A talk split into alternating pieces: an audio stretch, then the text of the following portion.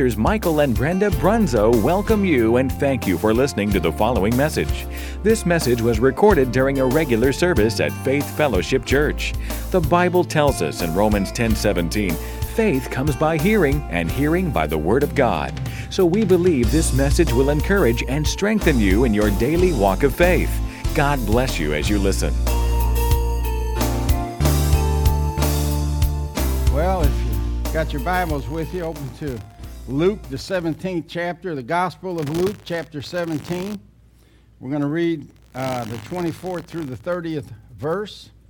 I'll be reading in the New Living Translation. It's Jesus talking. And he says, For as the lightning flashes and lights up the sky from one end to the other, so it will be on the day when the Son of Man comes. I want you to know that Jesus is not coming quietly. He's going to light up the sky when he comes. Verse 25 says, But first the Son of Man, Jesus, must suffer terribly and be rejected by this generation. Now we have to understand he's speaking to the Jews at this time, and he's talking specifically about that generation, the generation that he was living in in that day. But that prophecy was fulfilled and uh, not only was it fulfilled back then, it will be fulfilled again in our generation. So it's a twofold prophecy. It was for that time to the Jews that he was speaking to, and it's also to the time that we're living in now. Isaiah prophesied that Jesus would be despised and rejected and forsaken by men. And Jesus is just quoting what Isaiah was saying. And then in verse 26, it says, When the Son of Man returns, it will be like it was in Noah's day. In those days, the people enjoyed banquets and parties and weddings right up to the time Noah entered his boat and the flood came and destroyed them all. And the world will be as it was in the days of Lot. People went about their daily business, eating and drinking, buying and selling, farming and building, until the morning Lot left Sodom then fire and burning sulfur rained down from heaven and destroyed them all. Yes, it will be business as usual right up to the day when the Son of Man is revealed. So, Jesus spoke of two of God's greatest judgments in this passage of Scripture. Uh, and we mentioned them last week when God judged mankind with a great flood, and also when He judged the two cities, Sodom and Gomorrah, with fire and burning sulfur. As it was in the days of Noah and the days of Lot. So we would have to go back to the book of Genesis to find out what it was like in the days of Noah and Lot. So if you would turn to Genesis chapter 6, it's just a few chapters up. And we'll also look at Genesis chapter 18 for the time of Lot. And in Genesis 6:11, it says the earth was depraved and putrid in God's sight. Putrid. That means it was rotten, it was decaying, it stunk. And the land was filled with violence, desecration, infringement, disobedience to the law, outrage, assault, and lust for power. And God looked upon the world and saw how degenerate, debased, and vicious it was, for all humanity had corrupted their way upon the earth and lost their true direction. God said to Noah, I intend to make an end of all flesh, for through men the land is filled with violence, and behold, I will destroy them and the land. And then he says to Noah, Make yourself an ark. And then in Genesis chapter 18, verse 20, to look at the times of Lot, and the Lord said, The outcry of the sin of Sodom and Gomorrah is indeed great, and their sin is exceedingly grave. In chapter 6, it was the whole world, but here it's just two cities that God had to judge. And if we were to make an observation this morning, we would have to say that this is a perfect description of the times that we're living in right now. As a sign of the end times, Jesus said right before he returns, it will be like it was in Noah's day in the time of Lot. So I want to use as a subject this morning Noah's Ark. As I'm sure you know, the ark is an enormous boat, it's a ship. And it's defined in the dictionary, a modern day dictionary. And I was surprised at this definition, but it says a vessel or sanctuary that serves as protection from extinction. Man, if that isn't a good definition of the ark. And it took Noah 120 years to build that ark the vessel or sanctuary that's going to serve as protection from extinction. Uh, you may have already picked up on this, but we're having trouble with our sound this morning. And I don't know if it's my mic or a loose wire or something. But uh, we got one of the best sound men in the world working on it, so hopefully he'll be able to find it and eliminate it. But anyway, it took Noah 120 years to build that ark. And when the day finally come when God's judgment was to fall, the Bible says in Genesis 7:16, "And they that entered the ark, male and female of all flesh, went in as God commanded Noah, and the Lord shut him in and closed the door round about him." The Lord closed the door. I want you to notice that because it's really important here. It wasn't Noah. It wasn't a member of his family. It wasn't anyone from the outside that closed that door. It wasn't Noah's friends. It was God that closed that door himself. And this is a significant detail because as soon as those floodwaters started rising, there would be hundreds, if not thousands, of people beating on the door of that ark, crying and wailing and begging to get into the ark and knowing how Noah was a man of righteousness, a good man, a man with a heart, he would have attempted to open that door and let him in, and that boat would have sunk, and everyone would have been lost. All the people and all the animals that God was preserving to replenish the earth after the flood. So God knows what He's doing. The book of Revelation informs us that God opens doors that no man can close. And, and the reverse of that is true as well. When God closes a door, no man can open it. And sometimes we just need to move on rather than try to reopen the door ourselves, try to get another chance, try to do it over again. If God closes the door, move on because no man is going to open it. And so that was the case here. God closed the door on that ark, and no man was going to open it. The passage of Scripture uh, like a lot of Old Testament uh, scriptures, has a double reference. It's a natural event that c- occurred during the time of Noah, but it was also pointing to a future event exactly like it. In other words, it was a type and shadow. And the reason it's called a type and shadow because if it's a type of something is to come, and it's also a shadow of what that thing is. So there can't be a shadow without something of real substance casting it. I used this example before. If I walk through that door with the light behind me, you would see my shadow first. What is that? It's a type and shadow of what's going to come through the door next. That would be me. Yes. And so the ark and the building of the ark and the purpose of the ark was a type and shadow of a future ark.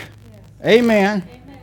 So the thing that caused the shadow of Noah's ark was a person, and his name is Jesus Christ, the true ark of God, an ark made without hands.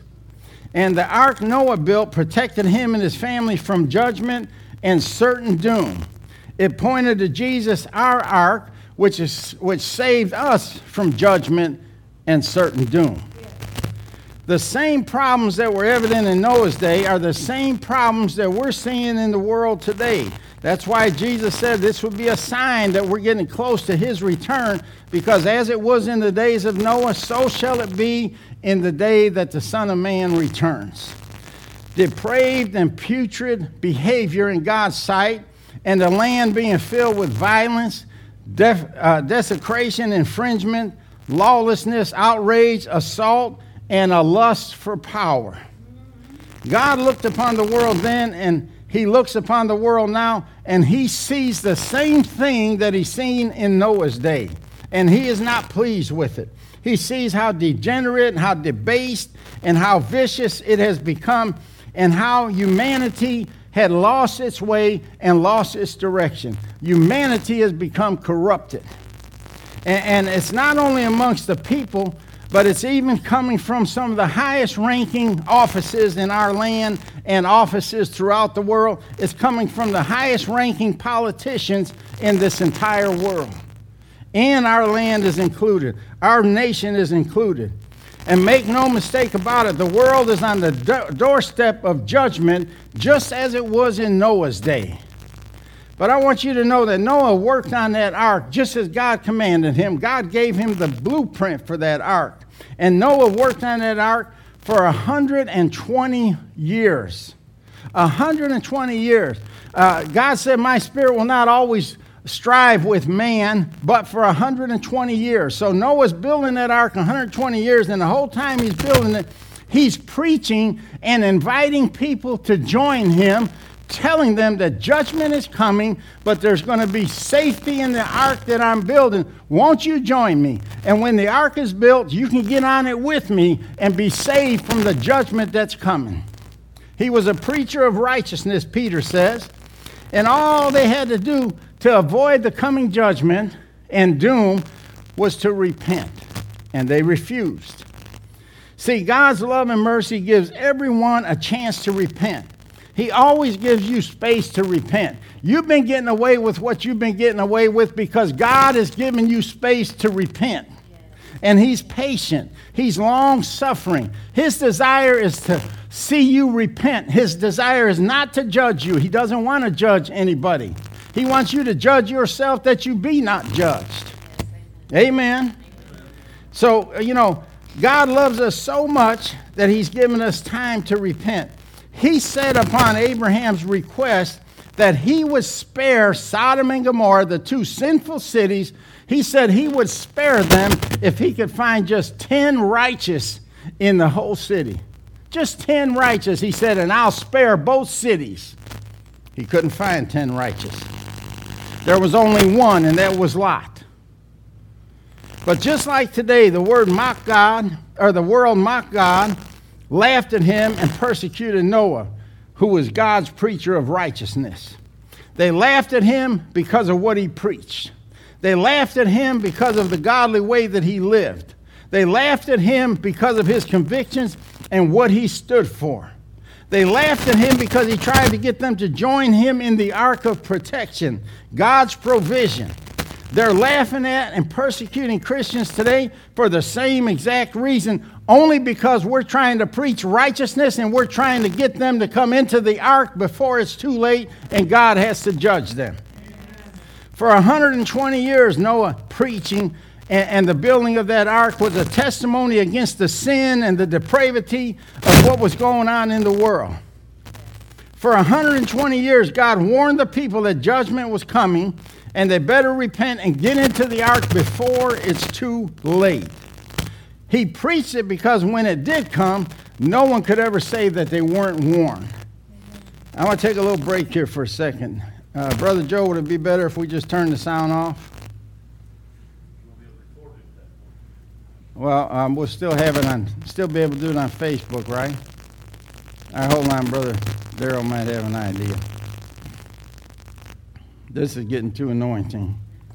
And how many knows the devil is a lie? Yes, Hallelujah. He knows I got something good here today, so yes. he's going to try to do everything he can to yes. disturb it. Hallelujah.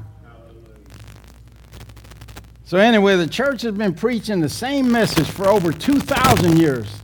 Noah preached it for 120. The church has been preaching righteousness for the last 2,000 years. Get in the ark, get in the vessel, the sanctuary that serves as protection from extinction, the sanctuary that God provided.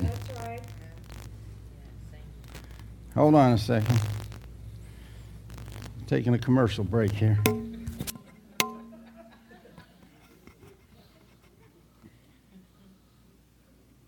technical difficulty.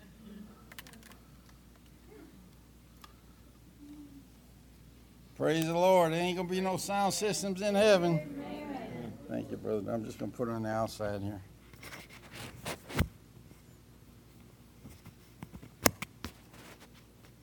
Hallelujah. Is that any better? Yes. Praise the Lord. Where there's a will, there's a way. Amen. Hallelujah. We're going to probably have to dip that other one in the blood or something. Cast the devil out of me. All right. So, anyway, the church has been preaching the same message Noah preached for over 2,000 years. 2,000 years. God has given the, the world space to repent, He's given them time to repent. Yes. And Jesus wants to save us from the coming judgment. And when it does come, just like in Noah's day, no one in the world is going to be able to say that they weren't warned. Amen. Hallelujah.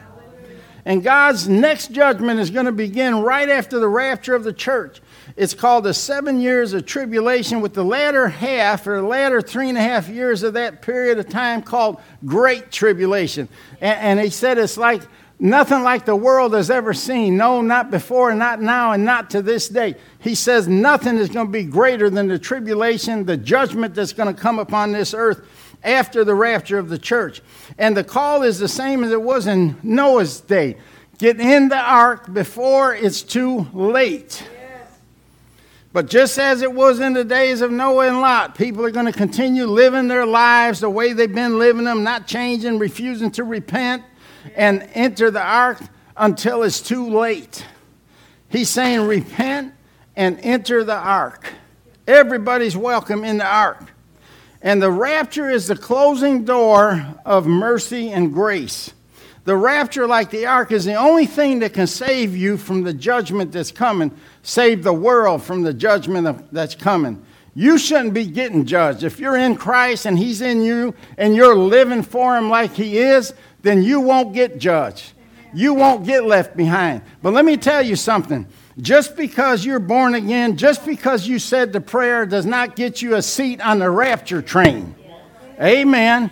You have to be living a certain way. You have to be acting like Jesus is your Lord. You have to be walking in the word, the word. You have to be you have to have a relationship with Jesus Christ. You have to be living by faith when he comes. That will guarantee you a seat in the rapture train.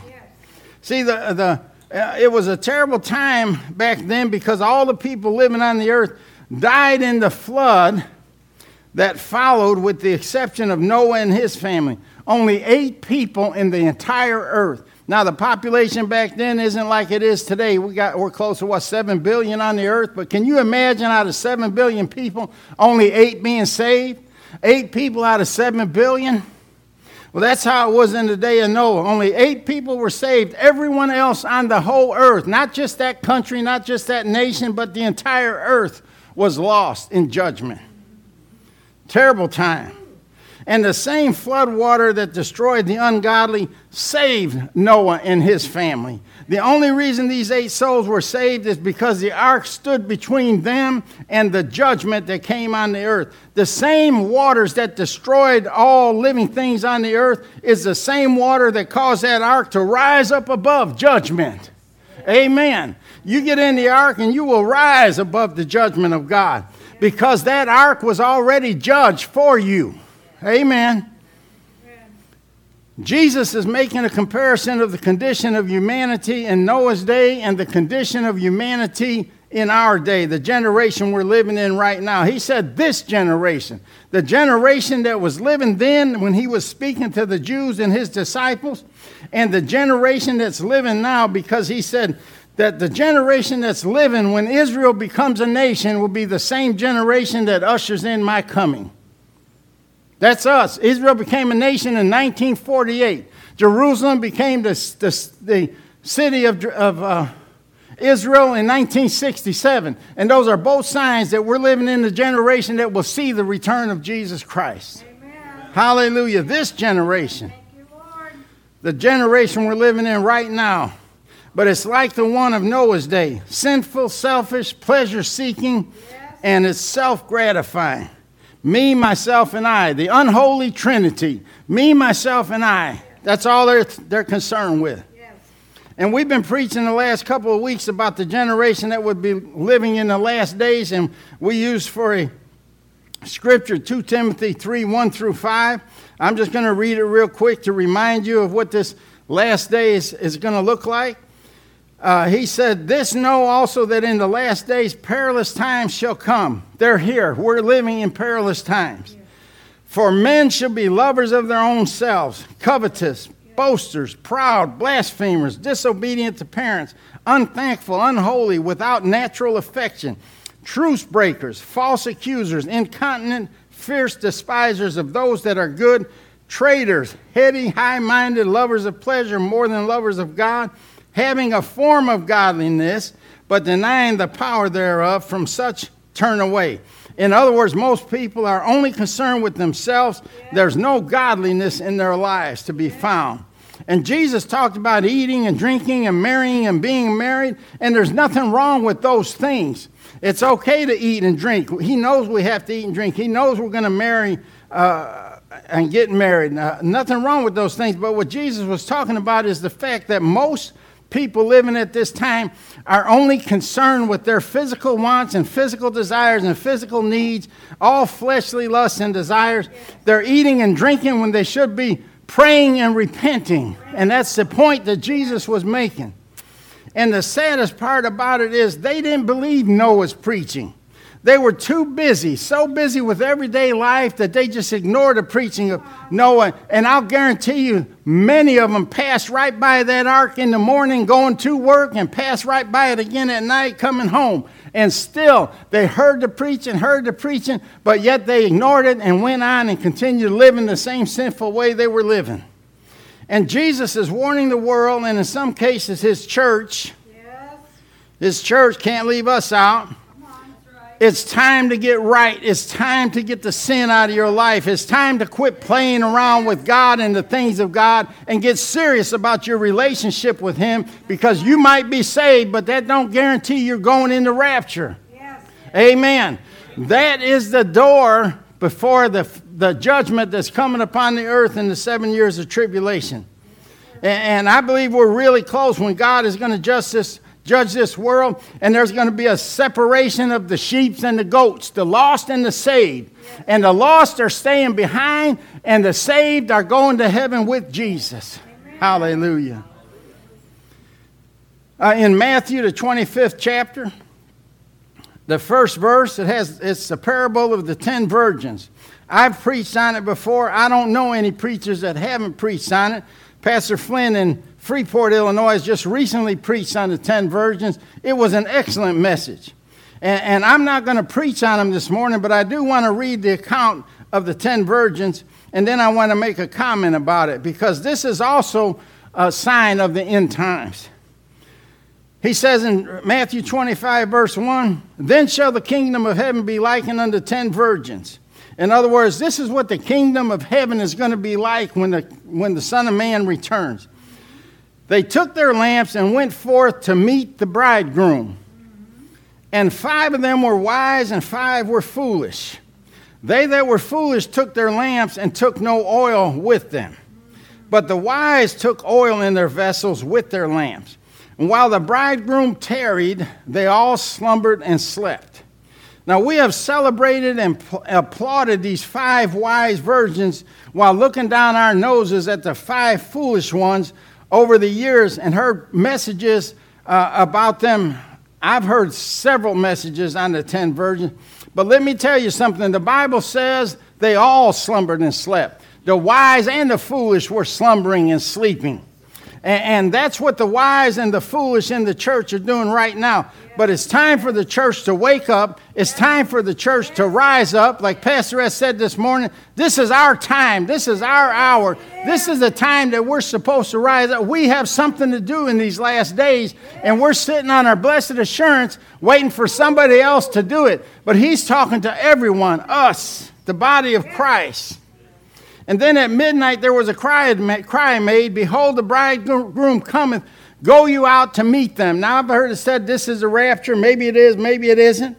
Uh, but you know, the Bible says, For the, uh, the Lord himself will descend from heaven with a shout, with the voice of the archangel, with the trump of God. The dead in Christ shall rise first, and we which are alive and remain shall be caught up together with them in the, in, in the air, uh, in the clouds, and meet the Lord in the air. And so shall we ever be with the Lord. That's fine. That's great. But I want to make an observation here. At midnight, a, call, a cry came. The bridegroom coming. I've always wondered what that voice was going to be when the Lord descends from heaven to rapture his church. And I believe it's going to be the bridegroom coming, The bridegroom coming. And only the redeemed are going to hear that voice. But he ain't sneaking in and he ain't sneaking out like a lot of preachers have said when they preach about the rapture. He's coming boldly. He's coming. He's going to split the eastern sky open, and it's going to be as lightning. He's going to light up the whole world when he comes. That ain't being sneaky. Hallelujah. But anyway, then all those virgins arose. They all arose. So it means they were all slumbering and sleeping. And trimmed their lamps. And the foolish said unto the wise, Give us of your oil, for our lamps are going out. But the wise answered, saying, Not so, lest there be not enough for us and you. But go ye rather to them that sell and buy for yourselves. And while they went to buy, the bridegroom came, and they that were ready went in with him to the marriage, and the door was shut. And what happens when the door, when God shuts a door? No one's going to open it. And what happens? Afterward, came also the other virgins, the foolish ones, to say, Lord, open to us. But he answered and said, Verily I say unto you, I don't even know you. Watch therefore, for you know neither the day nor the hour wherein the Son of Man cometh. Now, like I said, there's a lot that we can glean from this parable of the ten virgins. There's a lot of analogies and parallels and similarities uh, between the natural and the spiritual, just like a lot of the Bible is. There's a lot of natural, and then there's a spiritual counterpart. And, and so the virgins, they say, represent the church. Maybe they do, maybe they don't. The oil is the Holy Ghost. Maybe it is, maybe it's not. The lamps represented the witness of the church. The door to the wedding supper is the rapture. And this parable has been preached 10 ways to Sunday by different preachers all over the world. And I'm not disagreeing with any of those observations. Don't get me wrong. I preached some of them myself. And if nothing else, they would be good illustrations. But I just want you to remember the central theme of this parable. Every parable has a central theme.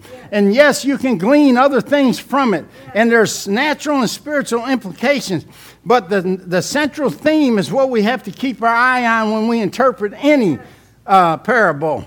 And those analogies are good, but above everything else, this is what you should come away with be watchful, get ready, be ready, and stay ready. If you don't get anything else from this parable, you need to get that because that's what the Lord is saying. Get ready, be ready, stay ready. Because if you ain't ready, what's that mean? The door is going to close in your face and you're going to be on the wrong side of it. So we better take a lesson from Noah. Make sure we're in the ark, the ark, because just like his day of judgment is coming, the description that God gave us of the earth, this is like 5,000 years ago, and yet it describes to a T the exact condition that the world is in today. Here's your sign. What did God tell Noah to do? He said, Build an ark. Build an ark, Noah. He said, Build yourself an ark. And that ark was supposed to provide Noah's deliverance, his family's deliverance.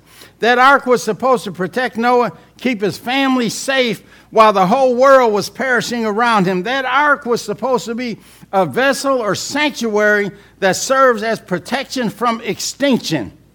That ark, in every aspect, points to Jesus Christ. He is the true ark. He is the one that cast the shadow of Noah's ark.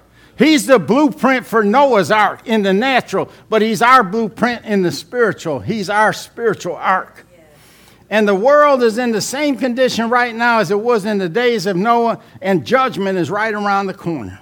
And we better be on the right side of the door when it slams shut. Amen the rapture door. We better be on the right side of it when it closes. If you're not, you're going to go through seven years or at least a good part of the tribulation period. Yes, you can still get saved during the tribulation. Yes, there's going to be another rapture during the tribulation, but you're going to have to go through hell to get there. You're going to have to go through hell to keep your testimony and not take the mark of the beast. You're going to be hungry. You're going to be in danger. You're going to be hiding out. Why go through all of that if you don't have to? Amen. Amen. And I know a lot of people think the rapture scares people, but it shouldn't scare us. It should excite us. We should be excited about the Lord's coming. We're going to see Him face to face. People think, well, I got things I want to do, and, uh, you know, I don't want to float around heaven playing a harp. Uh, let me tell you something. You will never be bored again after the rapture, you will never be bored. There's no boredom in heaven. The things that you thought you wanted to do, the things that you think you're going to miss out on the earth, the Lord is going to give them to you a hundredfold. Life is going to continue because after the seven years, you're coming right back here with the Lord. We're going to defeat the Antichrist and his armies at the Battle of Armageddon, and we're going to rule and reign with Jesus Christ right here on earth for a thousand years. It ain't going to be boring, I'm telling you right now. And let me tell you something else, as long as I'm on the subject. Right now, in the church, in the body of Christ, you are writing your resume for the millennium. You are writing your resume for eternity. So I don't know what's on your resume, but God's going to assign you according to whatever is on your resume. Amen. That we're going to stand before what they call the judgment seat of Christ, but that's not a good interpretation. It's called the Bema seat. It's a seat of rewards, not judgment. We're not getting judged again. Christ was judged for us, we were judged in Him. You're going to stand before a throne of grace, a throne of rewards. And the Bible says that all the, you know, he says wood, hay, and stubble is going to burn up on this day. And wood, hay, and stubble is always above ground. But the things of the heart, gold, silver, and precious stones, they're going to abide the fire. And I know for a fact there's going to be some pretty big bonfires on that day because there's a lot of wood, hay, and stubble going to be burned up. And what you're left with is going to be your rank. Your rank in the kingdom of God. Amen. And, and, you know, it's nothing to brag about or anything, but there's going to be some real generals of the faith up there. And it's just like a, uh, the military or an army. They have uniforms and they have medals and they have hashtags and they have things that go, uh, service ribbons and things that go on that uniform. And when that general walks through that door, I can tell by his uniform he's been through hell. I can tell by his uniform he's accomplished some things in his career in the service because his uniform tells me how well he did in the service. And that's the way it's going to be in the kingdom of God. When you leave that bema, you leave that throne of grace, that throne of rewards, you're going to leave there with a uniform. And people are going to tell who you are, where you've been, and how successful and what kind of overcomer you was based on the uniform you're wearing. And you're going to wear that uniform throughout all eternity. Amen. I hope you got a little more than a couple of mosquito wings on your shoulders. Hallelujah.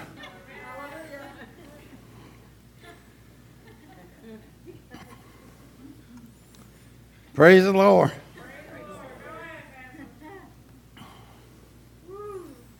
See, uh, Noah's ark was made of gopher wood and it was pitched within and without with tar. It was made of natural materials. Uh, and, our ark is an ark that was made without hands. It's, it's built upon the Word of God, and, and we have to build our ark on the Word of God and pitch it within and without with the promises of God. And we do all of that by faith.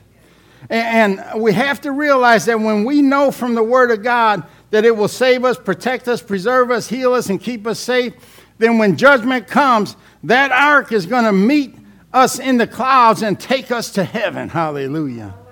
Our ark. Now, if we build God's promises of protection and deliverance into our hearts and lives, then we can live in perilous times like we're living in today in safety and security and above all without fear. God has proven over and over again that He is well able, not just able, but well able to protect His people and deliver them from danger. His people, the family of God. And there's only one way to get in His family, and that's by a direct referral from His Son. Hallelujah. If you confess him before men, he'll confess you before the Father. Yes. God told the prophet Isaiah, Say to the righteous, yes. just say to the righteous that it shall be well with them, yes. for they shall eat the fruit of their deeds. But woe to the wicked! It shall be ill with them, for what their hands have done shall be done to them.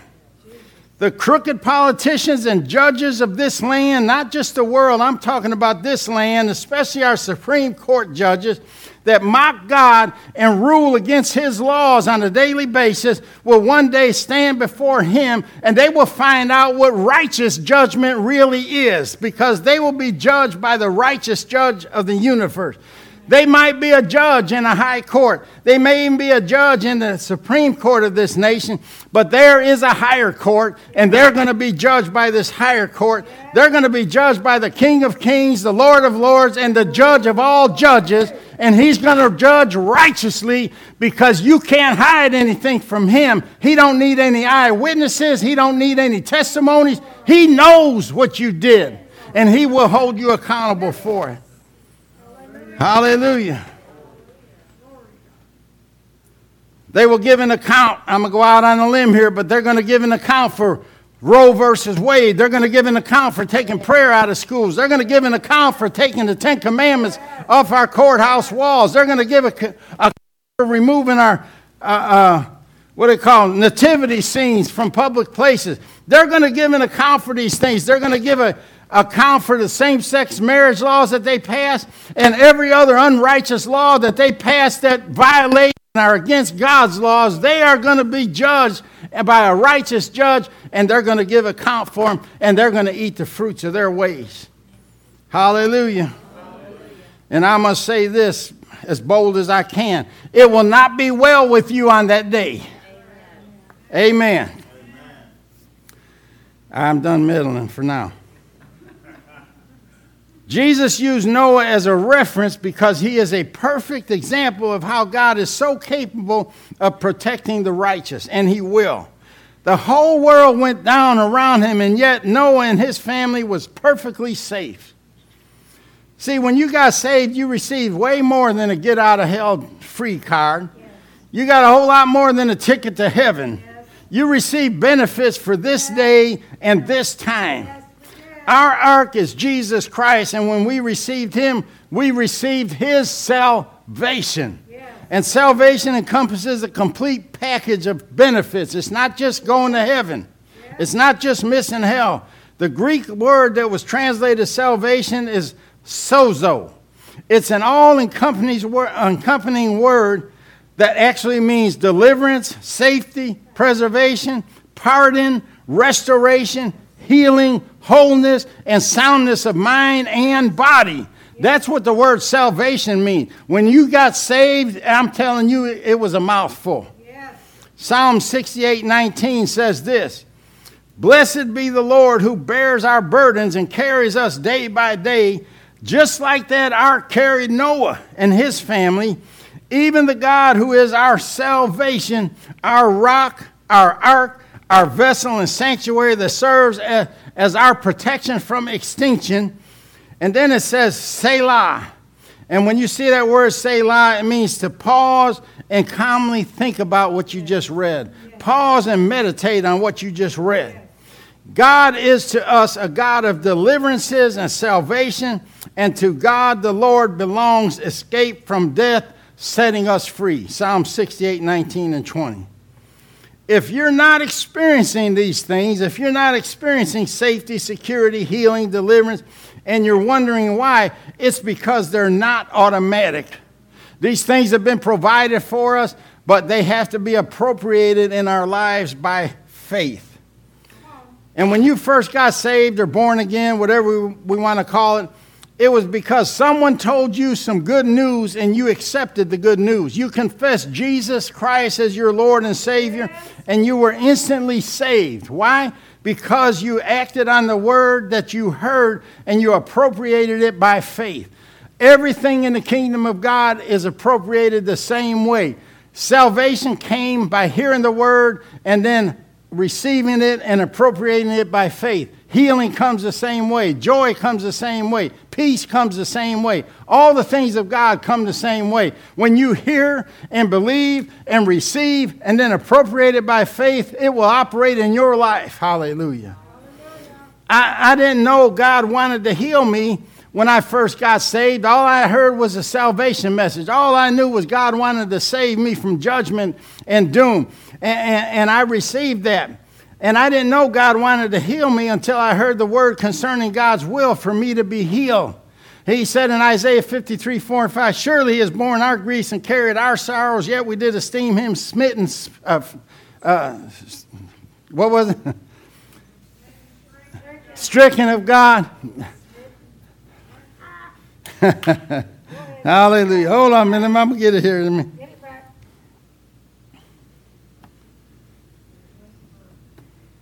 Get me started here again.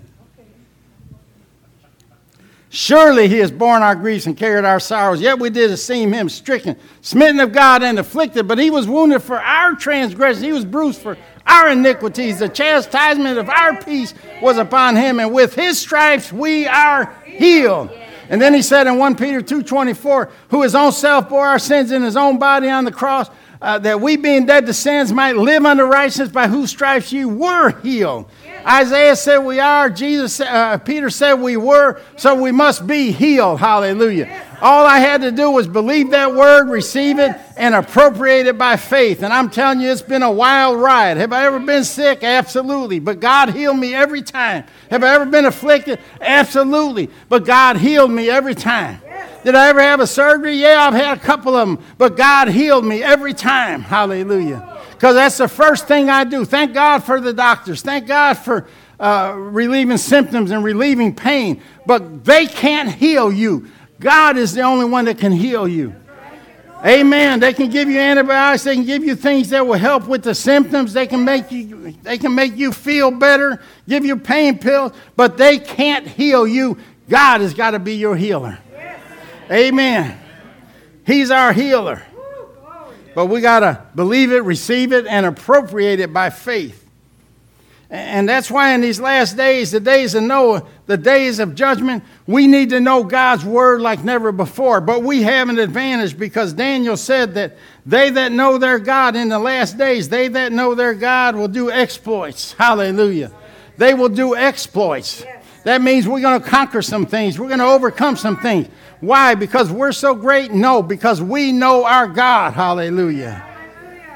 We need to know Psalms 91 and the protections it provides. But not only know them, but we need to believe them, receive them, and appropriate them by faith. That no evil will befall me, neither shall any plague come nigh my dwelling, because he gives his angels charge concerning me, and in their arms they shall bear me up, lest at any time I dash my foot against a stone. I believe it, I receive it, I appropriate it by faith. When fear tries to come upon me, I say, No, no, no, you can't come even near me. Hallelujah. he says that he will satisfy us with long life and show us his salvation. Well, he's already shown us his salvation. His name is Jesus Christ. He's shown us the ark that was prepared for us. It's Jesus Christ, our ark. That's our salvation. And during Noah's time, mankind had become so vile that God had to judge them, or he wouldn't be considered a righteous God. But he also gave them time to repent and made a way for them to escape his judgment. He gave them a way to be saved. He gave them the ark, because salvation from the flood, from the judgment, came through the ark.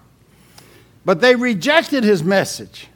Just like this generation, they refused to enter the ark of sanctuary that serves as protection from extinction. They refused it. They were all destroyed except for Noah and his family.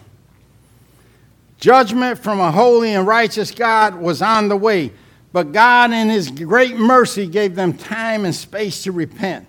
God wanted the news of salvation to re- reach the four corners of the earth. I don't know what, how big the earth was, how far the four corners went back in that time, but God wanted to reach everyone on the earth that's why Noah preached for 120 years. Maybe it took 120 years for it to reach all four corners of the earth, but I know God didn't judge this earth without giving everyone on it a warning.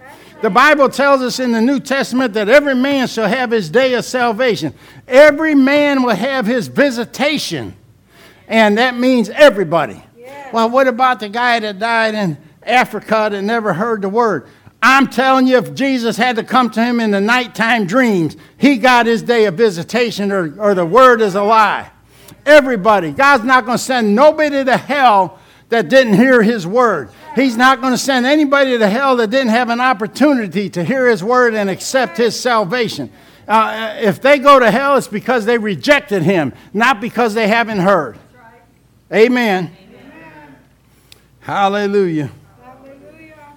James tells us, Be patient as you wait for the Lord's return. And then he says, Behold, the husbandman, the farmer, the one who planted the seed, God, he waits for the precious fruit of the earth and has long patience for it. He's been waiting for over 2,000 years, but just like in the days of Noah, his patience is going to run out. He's going to have to judge this world, and I think it's going to be sooner than later. So there was plenty of time in Noah's day. And there's been plenty of opportunity and time in our day as well to escape the judgment.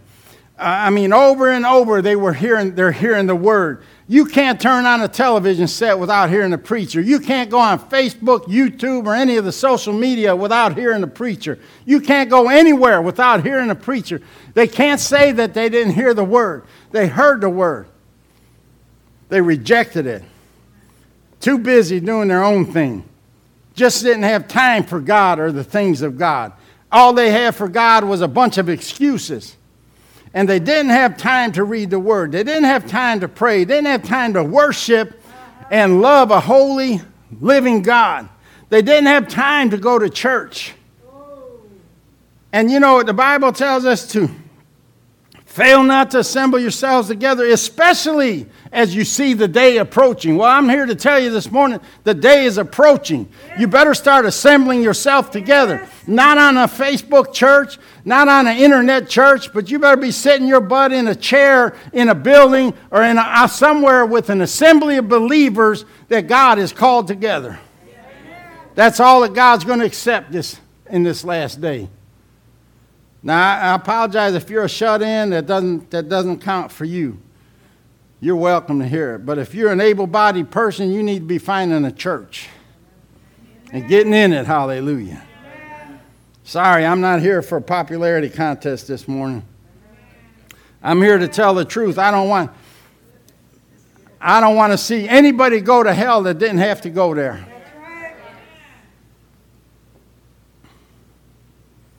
And there's a lot of people going to go there and they're going to say, I wish I would have listened to that preacher. Not just me, but the preacher that you listened to and ignored. You're going to be wishing you listened to him.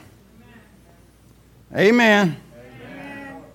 But at that time, they should have been drawn closer to God. Like we've been preaching here for a long time now. Draw close to God. Draw nigh unto Him, and He will draw nigh unto you. And it's written in that order for a reason. You make the first move. God's already made His move 2,000 years ago. He moved His Son from heaven to a cross. It's your move now. Hallelujah. They were given over to the things of the world and up to their ears in sin, and they wanted no part of the ark. Everybody that drowned in that flood deserved to be in that flood, or God wouldn't have had them in it. If this isn't a picture of the world we're living in today, then my name ain't what it is. That ark testified of God's mercy and his plan for salvation. Noah preached for 120 years that judgment was coming. He's saying, Get in the ark and you'll be saved. Get in the ark and you'll be protected. But the world paid him no mind. As a matter of fact, they laughed at his message just like they laugh at his message today. And even though God is long suffering and patient, his patience eventually ran out then, and it's going to run out now.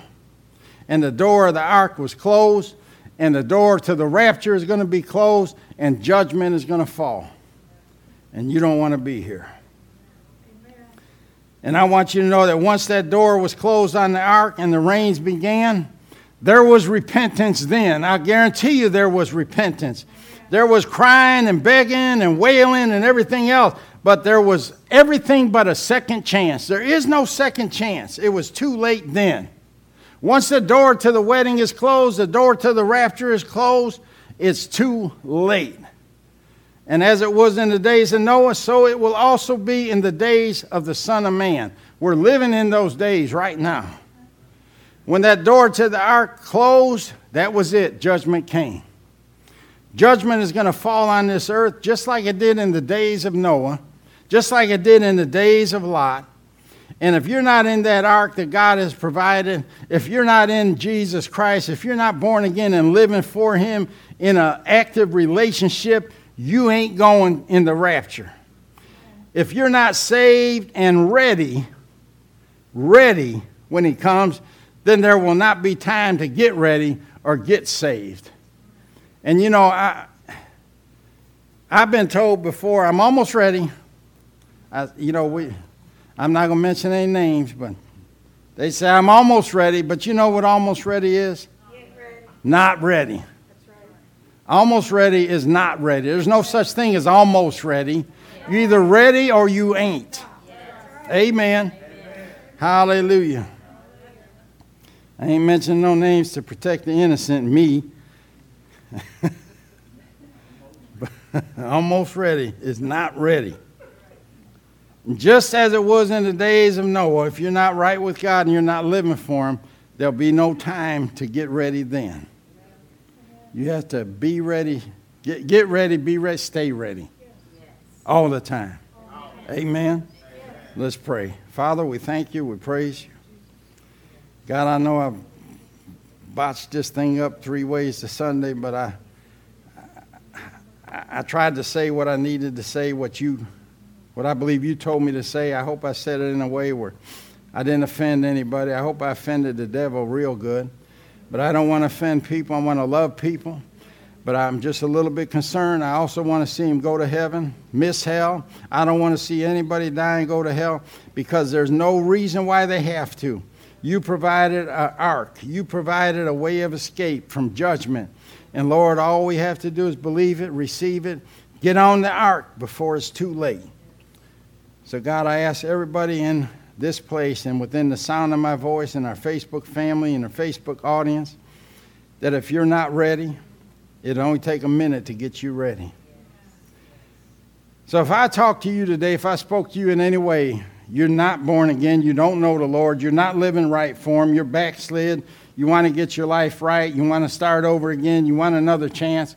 If I talk to you, then I want you to pray with me today. I, I just want you to say this short prayer after me. And I'll guarantee you, if you say this prayer and you mean it from your heart, then you will be ready when we say amen. So just say this after me Heavenly Father, I thank you for Jesus Christ. I believe He is Lord. I believe that He died for my sins.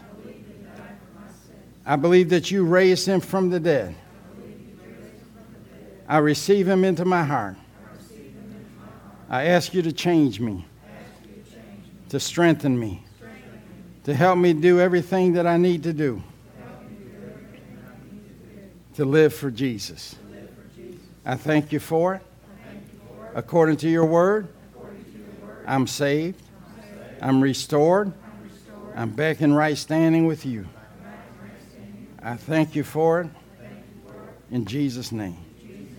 Amen. Now, if you said that prayer and you meant it from your heart, then you are born again. You're restored if you were backslidden. You got a brand new slate. You get to start all over again. And if you miss it, which you will do, we all miss it, we all mess up. You got 1 John 1 and 9. If you confess your sins, he's faithful and just to forgive you and cleanse you from all unrighteousness. So you can go to him on a daily basis and be washed by the water of the word just by saying that prayer and just confessing and repenting. It's all about repenting and trying your best to walk and, t- and change your direction. So we love you and appreciate you. The only reason I preach as hard as I do sometimes is because I want to see you go to heaven. I want to see everybody I know in heaven. I don't want to see anybody miss heaven and wind up in hell. God bless you. We love you. We'll see you Wednesday night. This concludes this message. Thank you for listening. We pray that it's been a blessing to you. For more information about FFC or its ministries, please contact the church office. God bless you, and remember, Jesus is Lord.